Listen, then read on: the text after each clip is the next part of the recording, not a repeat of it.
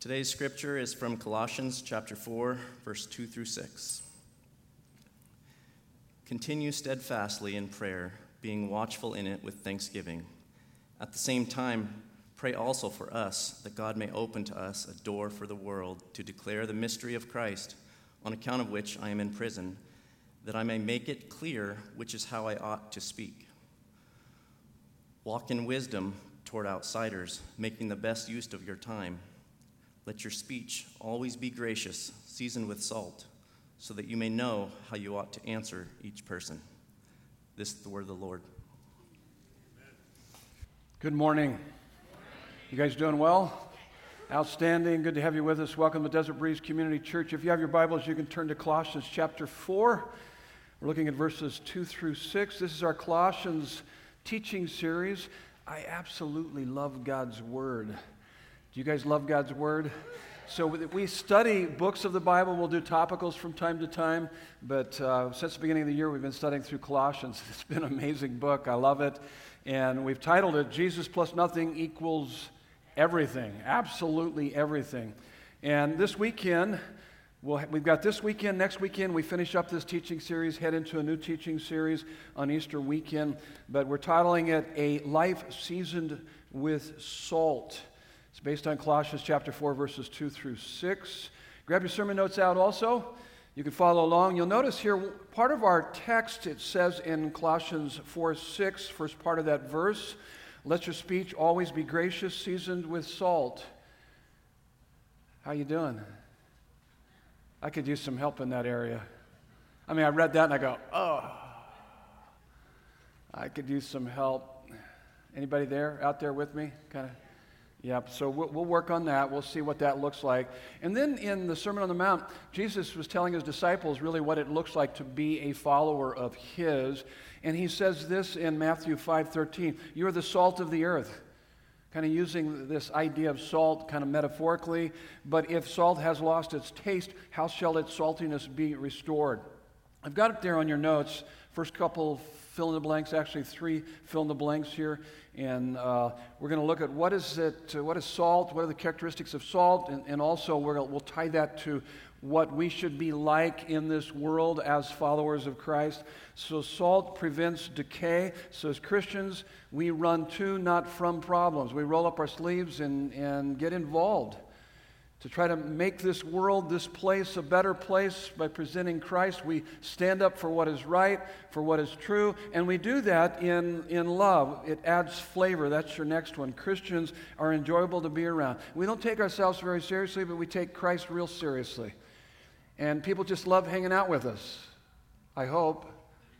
Do they like hanging out with you? Okay. I agree with you. You're fun to hang out with. Yeah. And so Christians are enjoyable to be around, adds flavor. Maybe you need a little work on that. Some of you were kind of sitting back, kind of not sure about that one. And then the next one creates thirst. Christians create desire in others to know God. So, salt de- uh, prevents decay. Christians run to, not from problems. Adds flavor. Christians are enjoyable to be around. Creates thirst. Christians create a desire in others to know God. Now, this is what you need to know. The chemical properties of salt do not change, but salt can lose its saltiness when it is diluted. When it's diluted. Christians can lose their saltiness when, when they are diluted by the world. That's why it tells us in Romans 12, 2, don't be deluded by the world. Don't be conformed to this world, but be transformed by the renewing of your mind. It also tells us in John 17, Jesus is praying to the Father and says that we are in the world, but not of the world. Now, not only do I love God's Word, I absolutely love Jesus. And when you study him through the gospel accounts, he, he's amazing. He's beautiful. He's captivating. He's overwhelming. And what you see in Jesus is this unbelievable balance between uh, being radically different from the world, but at the same time radically identifying with the world. And uh, Jesus was a friend of sinners, but he didn't sin with sinners. And so he calls us, if we're following him, we'll become more and more like him to where we will be radically different from the world, but radically identify with the world. There's this fine balance between the two. So if you're radically different from the world, but can't and don't identify, radically identify with the world, you have a message, but you don't have an audience. If you radically identify with the world, but you're not radically different from the world, you have an audience, but you don't have a message. So, God has called us to have this salt kind of influence, prevents decay, adds flavor, creates thirst, radically different from the world, radically identify with the world. That's what He's called us to do and to be. So, living, living a life seasoned by salt is intentional rather than accidental. So, with our busy schedules, it takes passion, priority planning, and risk taking. I'm going to challenge you to take some risk here in this message. So, it takes some risk taking to be salt in this world, but the rewards far outweigh the risks. Now, this whole book has been about Christ's preeminence. Colossians is about Christ's preeminence, that He's sufficient, He's supreme, and believe me, He is all satisfying. And so, as we've been working our way through these four chapters in Colossians, Christ's preeminence declared was chapter 1, Christ's preeminence defended, chapter 2, and then Christ's preeminence demonstrated chapters 3 and 4 a few weeks back. We talked about the new life that we have in Christ, healthy relationships, harmony in the home. Last weekend we talked about love your job. And now we come to a place in this message where he's wanting us to have influence in our culture and what that looks like as we impact the world around us. Next week, we'll wrap up this teaching series by talking about the importance of community, hanging out with each other, and the impact that that has in our life. But something you'll notice here is that this is the fourth G in our 5G process of full devotion to Christ. Here at Desert Breeze, we want to create a safe environment where unchurched people can, can become fully devoted followers of Jesus Christ. Unchurched people, listen to me, there are 200,000 unchurched people within a five mile radius of this place our work is cut out for us. We want to create a safe environment where they can come in and become fully devoted followers of Christ because we're convinced that fullness of life that Christ came to give to us, John 10 10, and full devotion to Him are one and the same. And so that's what we want to help people to do. And we got a 5G process to help you work through that. We've got first G as a genuine Christian, then you become a growing Christian, a giving Christian, and then you become a going Christian. That's the fourth G. The fifth G is all for God's glory. So this addresses the fourth G in this process of full devotion to Christ. And this is what I am convinced of. This is what I've experienced. Many of you have experienced this too. Once you've tasted of fellowship with God, once you've tasted of intimacy with God, which I'm convinced that intimacy with God is life's most satisfying reality, there's nothing better. This is what the Christian life really is all about. It's knowing God, walking with God, enjoying God. Once you've tasted of that, you want everybody you care about to experience it also. There's nothing better. That's what you're inviting them to intimacy with God, relationship with Him, life's most satisfying reality. If what you have in Christ, if you don't want others to know and experience what you have in Christ, then what you have in Christ isn't very potent. It's not very powerful. And I'm telling you, you're living way below your potential, your privilege, the power, the very presence of God working in your life. There's nothing quite like that. And as you walk with Him, as you're a genuine Christian, a growing Christian, a giving Christian, believe me, you will be a going Christian. You want everybody to experience what you're experiencing, if indeed you are experiencing that intimacy with Christ. So that's where we're headed with this. In fact, we share our faith out of joy, out of this overflow of joy. In His presence is fullness of joy, indescribable, indestructible joy, a glorious joy. And so that's where we're headed. So, living a life seasoned with salt, or another way we could say it is how to build a bridge of friendship. There's four things. You can see them on your notes. We'll work through each one of them. First one is become aware, become aware of the unbelievers God has placed in your life, commit to prayer for them, and then show them that you care. Begin to reach out to them, show them that you care, be ready to share your, uh, your testimony, your faith in Christ Jesus. Let's take a look at that first one. Number one, become aware of the unbelievers God has placed in your life. Become aware of the unbelievers God has placed in your life. Look at verse 5. He says, Walk in wisdom toward outsiders, making the best use of time. I love the word there. Uh, walk obviously means in how we're living out our life, but walk in wisdom. Wisdom is seeing and responding to life from God's perspective. It has this eternal perspective. It's like you understand that people's lives are hanging in the balance for all eternity, heaven or hell. People need to come to faith in Jesus Christ. So he says, walk in wisdom toward outsiders, making the best use of time. So here's the first thing you want to do. And you'll notice that under each one of these, I've got a number of things that we can do to apply these truths to our lives. Here's the first thing make a list of them by name, those unbelievers that God has put in your life. By the way, this is what we're going to ask you to do, and we've been doing it at all, all of our services this weekend. You'll notice up underneath the cross over here, some of you, if you look back, we've got some butcher paper. It's uh, gray butcher paper. And on those wall, on that wall, we're asking you to write the names of unbelievers that God has put in your life. Write their names on there. And there's something that happened. We did this back in Sandra Day O'Connor High School. How many remember those days? Sandra Day O'Connor High School, and we put butcher paper up on both of the walls in the auditorium. We asked people to put unbelievers' names up there. And there were some powerful things that happened.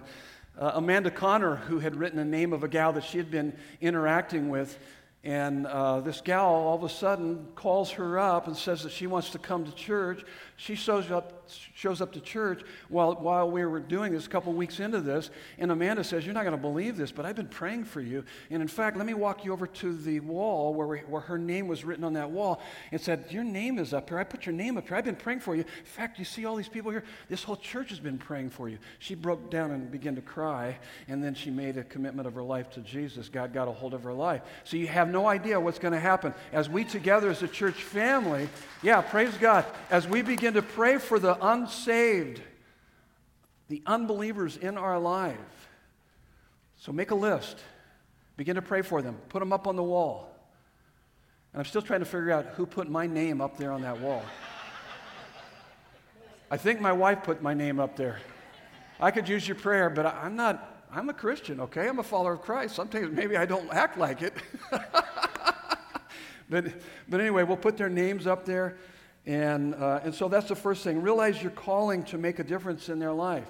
People in your life are not there by accident, by divine design. God wants you to make an impact in their life. tells us in Luke 19:10, uh, Jesus said, "I came to seek and to save those that are lost."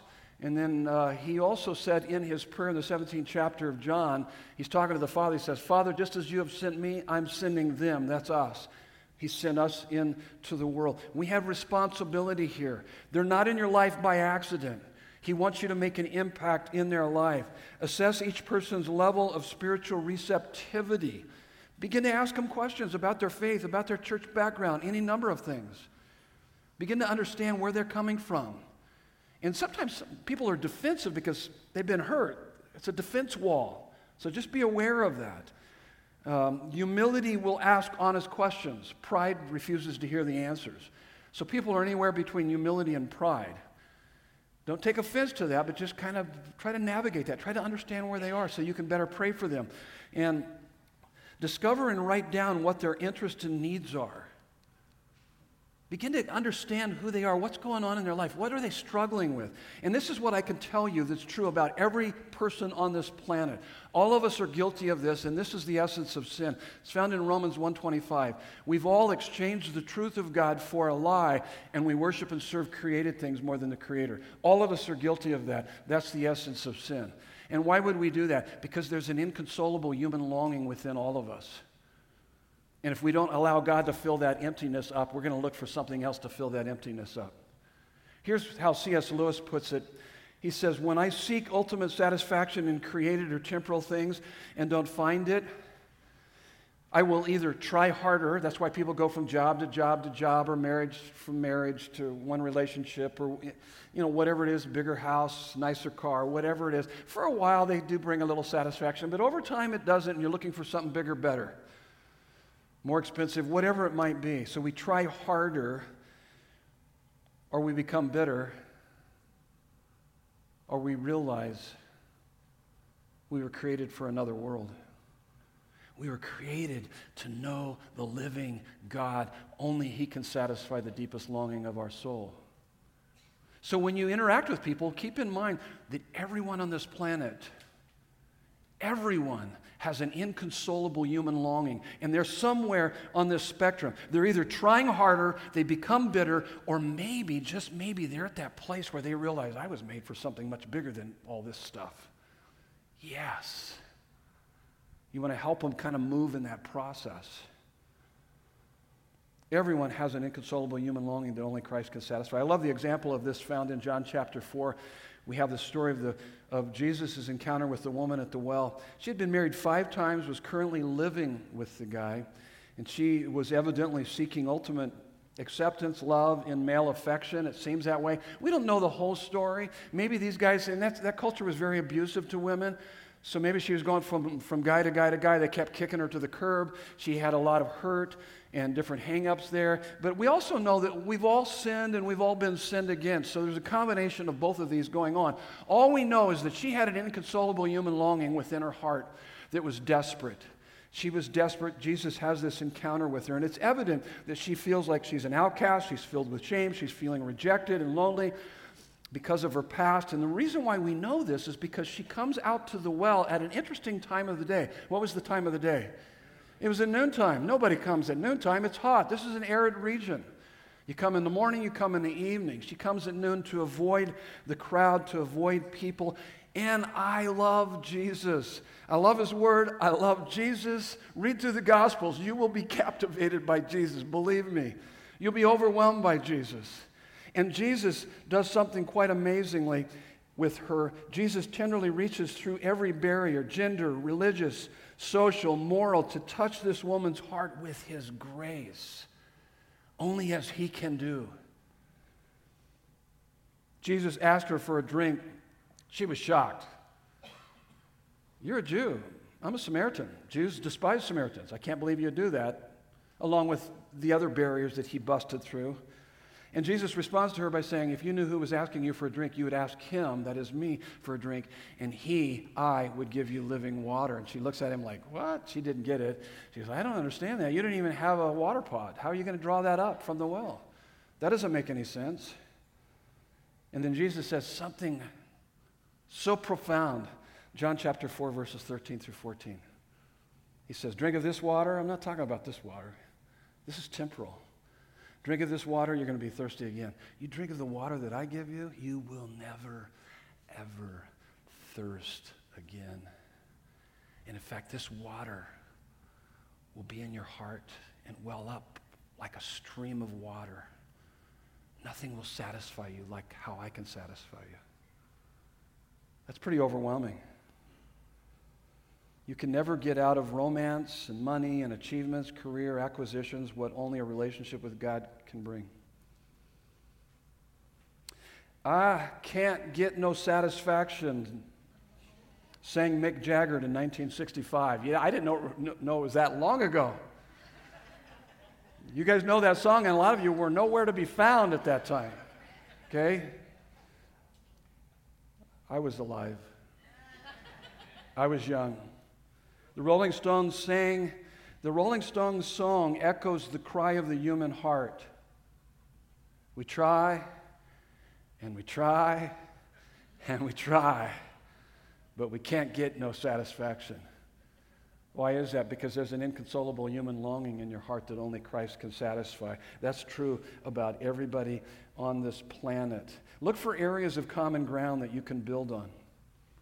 You want to have some credibility. Build some credibility with him. Common ground, credibility, and then you can send your testimony across that bridge of credibility. Figure out what kind of testimony each would respond to.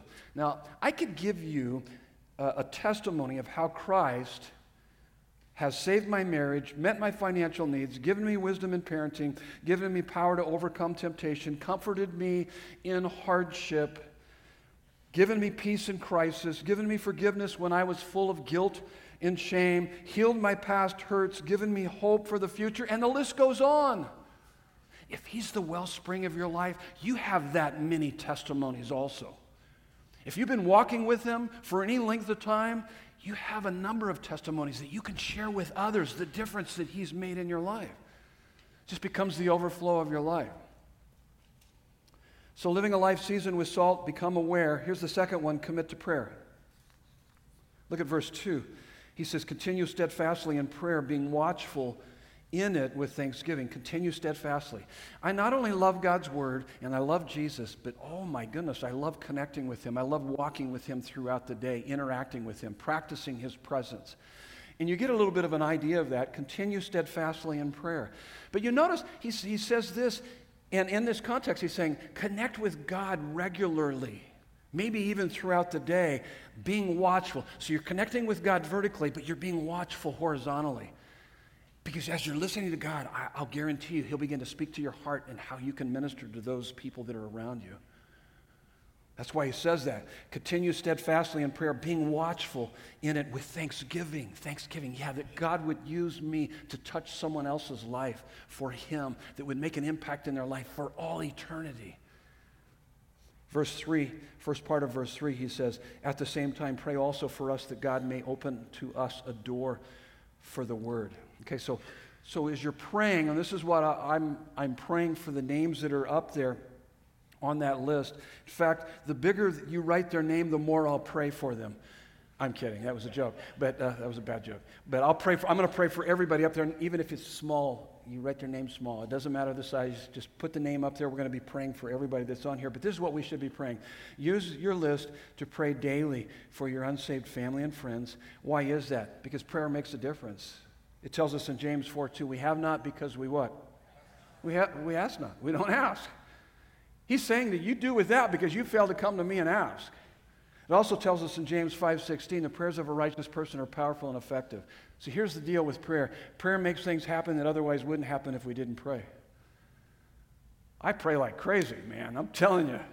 I want things to happen. And they do. I see things happening all the time around me and in my life and through my life. I love it. And so use this list to pray daily for your unsaved family and friends. Pray that God will remove their spiritual blindness. Pray that the Holy Spirit will make their hearts receptive. Pray you'll get the opportunity to share a clear witness. Man, when I've prayed that, God opens up a door so wide that there's no way I could miss it to be able to share my faith with someone. Pray that God will give you wisdom in what to say. Lord, give me the words. And when I worked out at Palo Verde, I, would, I worked in the combo shop there, and so I'd go in early and I'd sit at the bench where I worked, and I'd open up my Bible, and I knew people would come around and be talking to me before the whistle blew that we had to go to work. And so I would actually prepared myself in how I might respond and how I could use that as an opportunity. I also read the morning newspaper to know what was going down so I could relate God's word to what was going on in current events and show them the answers in Christ Jesus. And so I did that. I practiced it. I thought about it. I was reflective of it. And that's part of it. Pray that God will give you the wisdom in what to say. I did the same thing when I was on the fire department as I interacted with people. Pray the Holy Spirit will use your words, the words you say. By the way, it won't be condemning, it'll be convicting. Convicting draws people to Christ, condemnation pushes them away. That's the work of the enemy.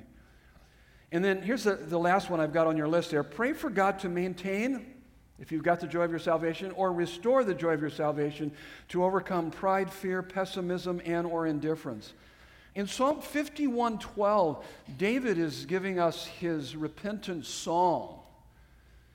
And remember, he's guilty of murder, he's guilty of adultery, number of things, betrayal of a nation. And in his repentant psalm, this is what he said. Listen to it very carefully. He says, Restore to me the joy of my salvation. This is what you need to know about David. It wasn't that David had joy, it isn't that David sinned and lost the joy of his salvation. It wasn't that he sinned and lost the joy of his salvation. He lost the joy of his salvation, therefore he sinned. We sin when we lose the joy of our salvation. Sin is what we do when we are not satisfied with Christ. So we do not share our faith with others because we've lost the joy of our salvation. We are afraid to open our mouth because we don't have the joy of our salvation. Four reasons we are ineffective in sharing our faith. I wrote them down there on your notes. Pride, we become defensive and argumentative when they reject us or disagree with us. Fear, the approval of people are, is more important to us than the approval of God. By the way, when you live in the reality of His love and approval, that chases away the fears. And then there's pessimism. Sometimes we'll look at someone and think, this person would never become a Christian. I'm not going to waste my time. Oh, and you are the perfect kind of person that would become a Christian? How wonderful it was for you to bestow your greatness upon God when you came to faith in Him. It's like that's arrogance. That's crazy. You can never be too lost not to be able to receive Christ. You can never be beyond the reach of God's grace. But you can actually be so proud that you think that you don't need God's grace. Typically, it's just pride. You don't understand your need for God's grace, you are full of pride. And the more pride you have, the less you can actually see in yourself. That's scary. You're very self deceived. All of us, all of us, none of us are beyond the reach of God's grace. Nobody is beyond the reach of God's grace. And then indifference. I mean, we're too driven, we're too tired, we're too worn out because we are working for rather than from our identity. I'm just, I'm exhausted. I mean, I don't, I don't have time to. I don't have time to reach out to that person that God, you have divinely put in my life for me to somehow make an eternal influence in their life. I don't have time. I'm worn out. I'm just worn out. Why? Because I'm because I have no margin in my life. I'm not resting in Him. I'm working hard to fill that emptiness rather than to get that emptiness filled up in Him, then therefore, then I've got more margin in my life. I've got good boundaries, and then I can take out time to reach out to those people that God has placed within my circle of influence or touch. In all cases, it's a lack of joy, fear, pride, pessimism, indifference. Listen to what John Stott says. This is pretty convicting.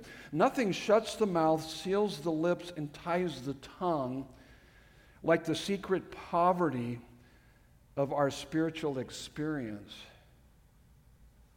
If you're not experiencing a joy, you won't open your mouth. And you're not experiencing joy because of the secret poverty of your spiritual experience. So, how do you get the joy back? Well, you could pray for it as, as David is. But while he was praying for it, he also realized I mean, he was overwhelmed by grace. Let grace overwhelm you. You want to get your joy back? Let grace overwhelm you. We celebrate grace most joyfully when we grieve our sin most deeply.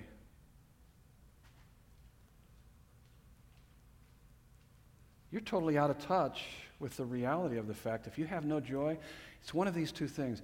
It's either you don't realize you were so sinful, Jesus had to die for you. There was no other way that you could be reconciled to God. You were doomed for all eternity. You were going to perish. You've lost touch with that. Or maybe you've lost touch with the fact that you were so loved, He wanted to die for you. The combination of both indescribable, indestructible joy. I was so sinful, Jesus had to die. I was so loved, he wanted to die. I was so sinful, he had to die. That eliminates all pride, that humbles you. I was so loved. I've never been loved like he loves me. I was so loved. He wanted to die. That eliminates all fear. That gives you confidence and courage in your life. You see the difference that makes in your life? So, so if I were to ask you, hey, are you a Christian? You said, of course I am. Are you a Christian? Of course I am. There's no of course about it. You're a miracle. And you've lost touch with that, the reality of the fact that you're a miracle. No, a better response would be, yeah, can you believe it, me a Christian? I'm the least likely candidate.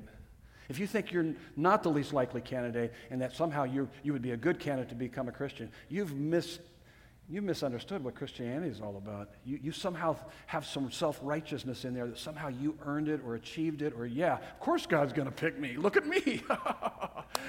That's messed up. No wonder you don't have any joy and you're looking down on everybody else and you're full of pride. Because you've lost track of how lost you really are and how desperate you are every day for His grace. I mean, when I when we I started reading this and studying this, let your speech always be gracious, seasoned with salt. Oh my goodness. Just that alone put me back and said, ah, I need some help. Thank you, Jesus, for your grace. The more in touch you are of your sinfulness, the more you appreciate His grace. Lord, I need help. Thank you for your help. Grace is God's empowering presence in our life, helping us to be what He wants us to be, to do what He wants us to do. But you got to first come in, you got to be in touch with your own sinfulness and your need for that. And so, that's important. I love the response of, uh, of this woman who was at the well. John 4:28. You know what's crazy about this? She has this encounter with Jesus. and she leaves her water jar. Who leaves their water jar in this arid environment and runs into the town to tell the town folks about this man, Christ Jesus. Here's a woman who's running from people and is now running to people to share this grace that she has encountered through Christ. Grace is that God sees me at my worst and loves me to the heavens. And, and so you begin to see that your salvation is, is a miracle. And that's what happened with her. So, living a life seasoned by, with salt we become aware, we commit to prayer, and sometimes we need a lot of prayer ourselves. As we're praying for others, we pray for ourselves that God would restore the joy of our salvation. So we take that risk. And then here's the next one show you care. Look at verse 6a. Let your speech always be gracious, seasoned with salt. I think that besides the fact that we have this inconsolable human longing deep within us, I also am convinced that loneliness is one of the biggest problems facing our modern society. There's a lot of lonely people in this world, especially after COVID and all of that, where we were quarantining ourselves and isolating ourselves. But I think we're lonely just through social media. There's so much pretense going on in social media. I don't think any of us really pull back the curtain and really reveal our hearts. And we're not really connecting at that deeper level that God wants us to connect at. We'll talk about that next weekend. But there's a lot of lonely folks in our world today. You could be in a room full of people and feel all alone. You know that. Loneliness is homesickness for God and His family. So here's what I would suggest treat everyone with respect as people, not as prospects. Be a genuine friend. Help them in practical ways. Show them what a friend they have in you so that you can tell them what a friend they have in Jesus. Be a good listener. It is a great way to show love. Make service your aim, not recruitment. Invite them into your home. Offer them hospitality. 1 Peter 4, 8 through 9. Consciously focus your concern on meeting their needs. Go out of your way to love them until they ask you why. Accept people as they are without being judgmental. Jesus was a friend of sinners. He didn't come to condemn the world, he came that through him the world might be saved. That's the, that's the verse right after John 3:16 if you're familiar with that. God loved us so much, He sent His Son. Oh, by the way, He didn't come into the world to condemn the world, but that through Him the world might be saved. Why, where do all these condemning Christians come from? Why is the church so condemning? It's crazy. It's insane. I don't think they're walking with Jesus. Now, there's a difference between being condemning and being discerning. But people need to see Christ. They need to see Him more than anything. Don't expect non Christians to act like Christians until they are. Start where people are, not where you want them to be. You got to be okay being in a small group with someone that maybe uses some colorful language and they're having a hard time and maybe they don't dress appropriately, but you start where they are, not where you want them to be. You just look at them and say, Oh my goodness, they need Jesus. How can we show them Jesus? Because you don't change and then come to Christ. You guys know that, don't you? You don't get your act together. Get your act together and you can be like me. Oh, I don't know if I want to be like you. Little self righteous condemning, condescending person, you sound very religious. You don't change and then come to Christ. You come to Christ and He changes you. Now, why will people listen? Why would people listen to us? I think it's because of our peculiar character. You guys are really peculiar, man. Yeah, that's right. Peculiar character and unique offers. I've got that on your notes. Peculiar character is you're radically different from the world. And unique offers, you can radically identify with the world. It goes back to what we started talking about. Peculiar character. You're radically different. Exodus 3, Moses is out with the sheep. He sees this burning bush. But what's crazy about this burning bush, and the reason why he gets close to it, is that it's not consumed. It's on fire, but it's not consumed. He goes over to the bush, has this encounter with God. Acts chapter 2, the Holy Spirit is poured out on God's people, and tongues of fire are over their head. And what it's telling us is that every Christian is a burning bush. Our lives should be inexplicable. They look at us and go, What in the world's going on here?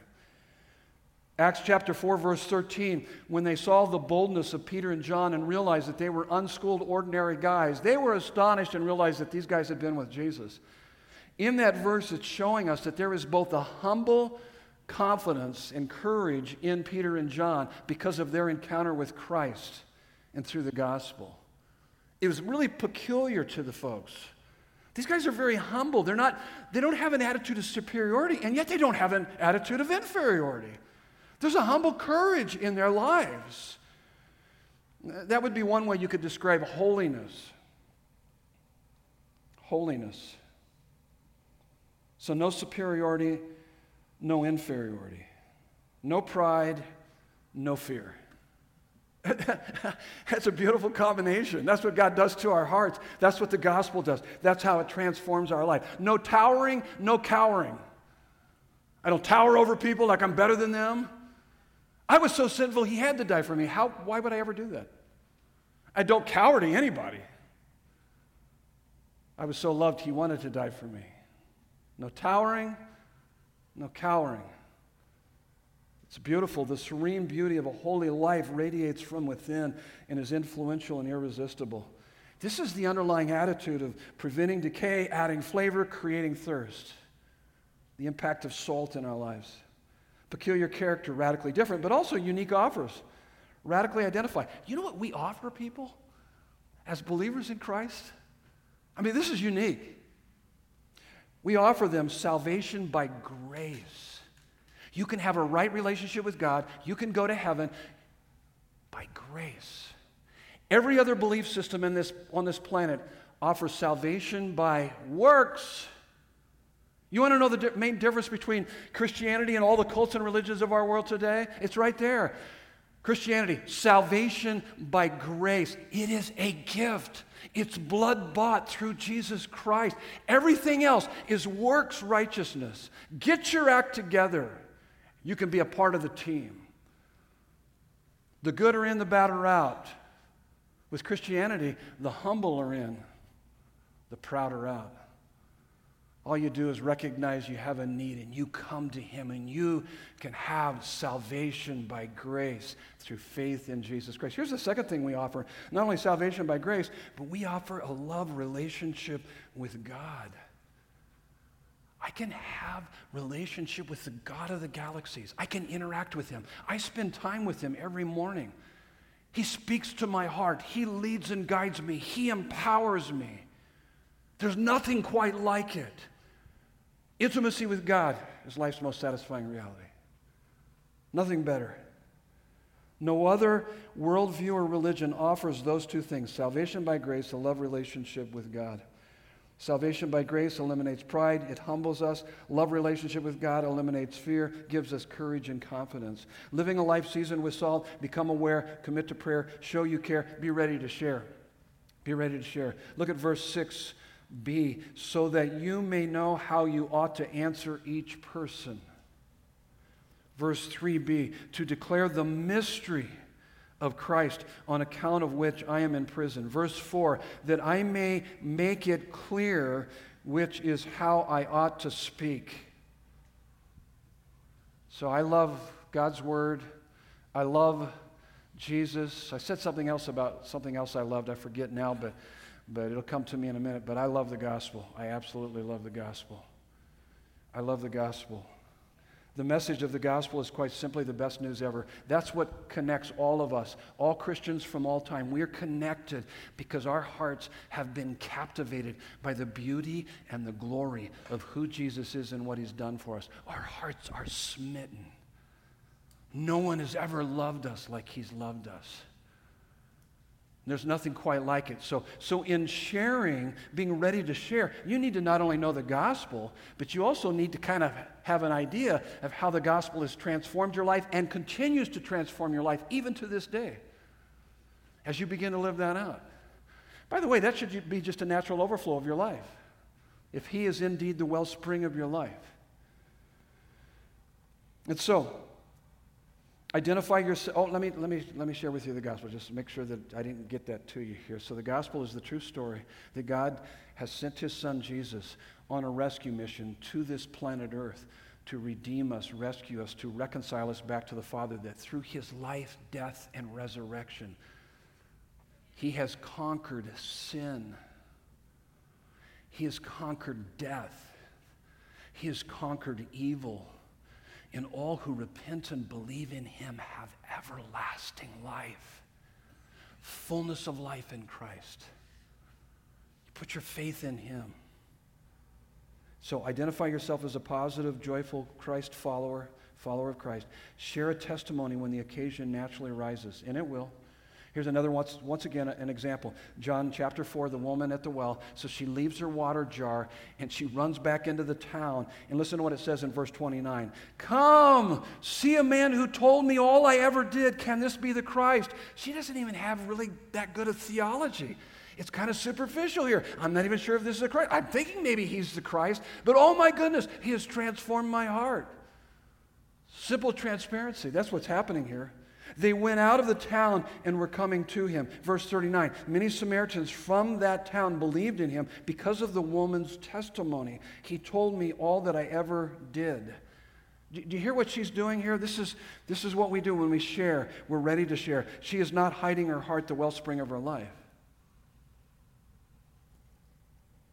See, sharing your heart is just being natural about how Christ and His Word helps you establish priorities, make decisions, and deal with deal with problems.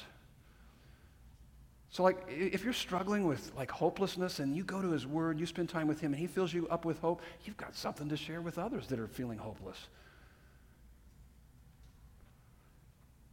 If you're needing some joy in your life, you're just overwhelmed with life, and, and you spend a little bit of time with Him, and He just fills your heart with joy, you're reminded of His grace, you've got something to share with others. It becomes the overflow of your life. See, if he's not the wellspring of your life, something else is, then when you begin to share about Christ, it's contrived. But when he's the wellspring of your life, oh my goodness, he's your refuge, he's your source, he's the lover unlike any other lover in your life. You're experiencing him daily, you're walking with him, he's directing you, he's correcting you. You're experiencing fullness of life in Him. How could you keep quiet about that? Especially when you see someone in your life that's struggling you're going to come alongside of him and say, dude or dudette, let me show you Jesus. Let me show you. Let me tell you a little bit of what I was struggling with. Simple transparency, point to Jesus. That's what she's doing. Why point to Jesus? All other religions point to a path about what you must do to be right with God. Christianity points to a person about what he has done to make us right with him. Evangelism isn't a matter of training, but a matter of character, letting people see who you are. Simple transparency, point to Jesus. Sharing the joy of your salvation. Never force the good news. Be patient. God is working. Use crisis situations to show why we all need God. Ask questions that lead to spiritual discussions. Give them appropriate YouTube messages or books to read. Concentrate on the essential. Don't get sidetracked by hangups. So, so don't get into arguments over politics or sexuality or gender or science, science debating over creation or evolution. Don't get sidetracked by secondary issues. Is the person and work of Jesus true or not true? Take them to Jesus. Tell them to explore it. Tell them to read the gospel accounts. Look in the gospel of John. Tell me, is this guy for real? Did he really do that? Is he who he said he is? Did he come to do what he came to do? How do you account for the beauty of Jesus' life? How do you account for the power of his words and his works? How do you account for the evidence of his resurrection? And this group of followers turning the world upside down, proclaiming the resurrected Christ. How do you account for that? And even to this day, billions of people on this planet Earth call him Lord and Savior. How do you account for that?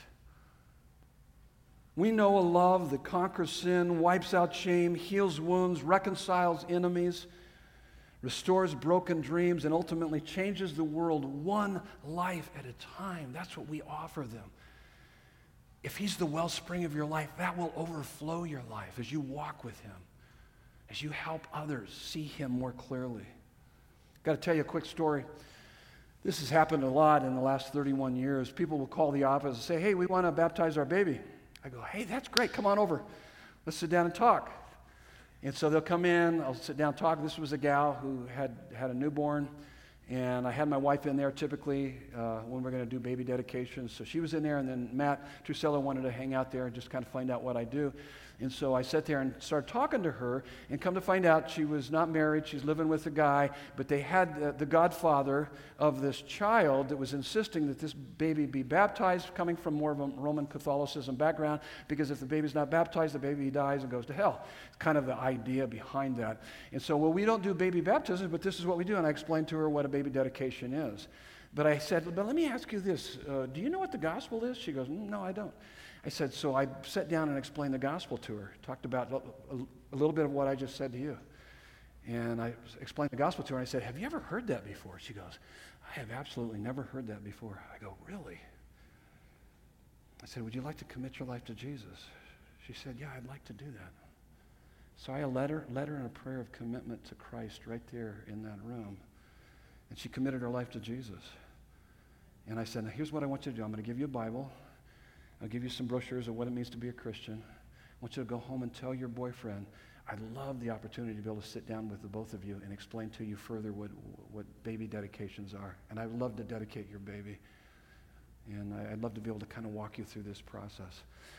I'm putting them on that wall over there, and I'm going to pray for them because that was not by accident. That was by divine design. I have no idea what kind of impact that's going to make in her life. But she had never heard the gospel before. A lot of people in this on this planet, in our country, don't know what the gospel is. Just share the simple gospel message. Share to them how it's transformed your life. And I'll guarantee you, it will make a difference. Simple transparency, point to Jesus. God can use you to make a difference in people's lives for all eternity. For all eternity. Let's prepare our hearts for communion. Would you bow your heads with me? Father God, we pray that those of us who put, have put our faith in the person and work of Jesus Christ would be filled with joy. Fill us with joy. Restore to us the joy of our salvation so that we could live our lives seasoned with salt. That we would become more aware of the unbelievers you have placed in our lives. Commit to pray for them and begin to show them that we truly care about them. And may we be ready to share the gospel difference you have made and are continuing to make in our lives. May we see a harvest of souls this Easter season and throughout this year here at Desert Breeze, unlike we've ever experienced before, for your glory and our joy in Jesus' beautiful name. Amen. We've got three stations up here. Make your way up to the station, grab both the cups, take it back to your seat. I'll walk us through the process. A couple things I want you to think about. Ask God to restore the joy of your salvation, or maybe you already have the joy of your salvation, just that He would continue to maintain that. But most importantly, let grace overwhelm you as you're thinking and reflecting about the communion elements this morning. So, Father God, we pray that you would restore the joy of our salvation. Let grace overwhelm us. So, God, we know that when we look at the cross, it's showing us both your justice and love. In justice, you passed the required sentence of death on our sin. But in love, in love, you took that punishment yourself on the cross. We are overwhelmed by your grace. John chapter 1, verse 12 To all who received him, who believed in his name, he gave the right to become children of God. Becoming a child of God is the highest privilege of the gospel. We're thankful for that. That unworthy sinners, traitors like us, are forgiven, brought in for supper, and given the family name. We love you, God. We worship you. If you're here and you've never made a confession of faith in Jesus, you can do that even right now between you and God. Acknowledge your sin that separates you from Him. Believe that Christ died in your place for your sins and confess Him as your Savior and Lord. Give your life to Him.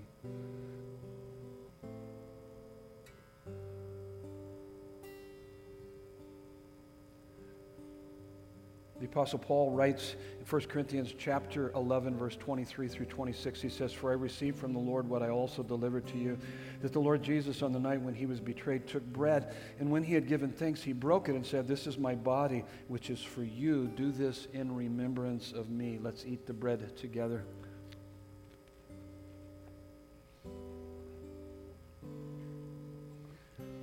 In the same way, also, he took the cup after supper, saying, This cup is the new covenant in my blood. Do this as often as you, you drink it in remembrance of me. For as often as you eat this bread and drink this cup, you proclaim the Lord's death until he comes.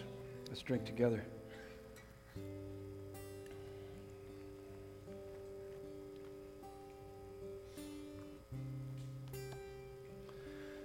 Next weekend, we wrap up our teaching series through Colossians. Life Together Makes Us Better, Colossians 4 7 through 18. New teaching series, Easter weekend. God's amazing promises. Uh, Good Friday, we'll talk about God's amazing promises in the crucifixion. Easter weekend, God's amazing promises in the resurrection. Baptism class, if you want to get baptized on Easter weekend, we got a baptism class right over here to my left, your right up here. Pastor Scott will be up there to lead you through. That's about 10, 15 minute class. Don't forget to write names on the wall of people that are unsaved. We're going to be praying for them. And, uh, and I'll be up at the front at the end of the service along with any available elders or leaders. And if you're new, I'd love to meet you. If you need prayer, we'd love to pray with you. If you want to commit your life to Christ, we'd also love to kind of lead you in that prayer as you encounter Christ and come to know Him and give your life to Him. And also, if you have any questions about anything that we've talked about here this weekend, I'd love to try to answer those questions for you. Uh, here's my blessing for you. It's 1 Peter 3:15. In your hearts, set apart Christ as Lord, letting grace overwhelm you filling you with joy, so that you may always be prepared to give an answer to anyone who asks you for the reason of the hope that you have within you, and that you would do it with gentleness and respect, all for God's glory in Jesus' name. And everyone said, Amen. Amen. Love you guys. God bless you.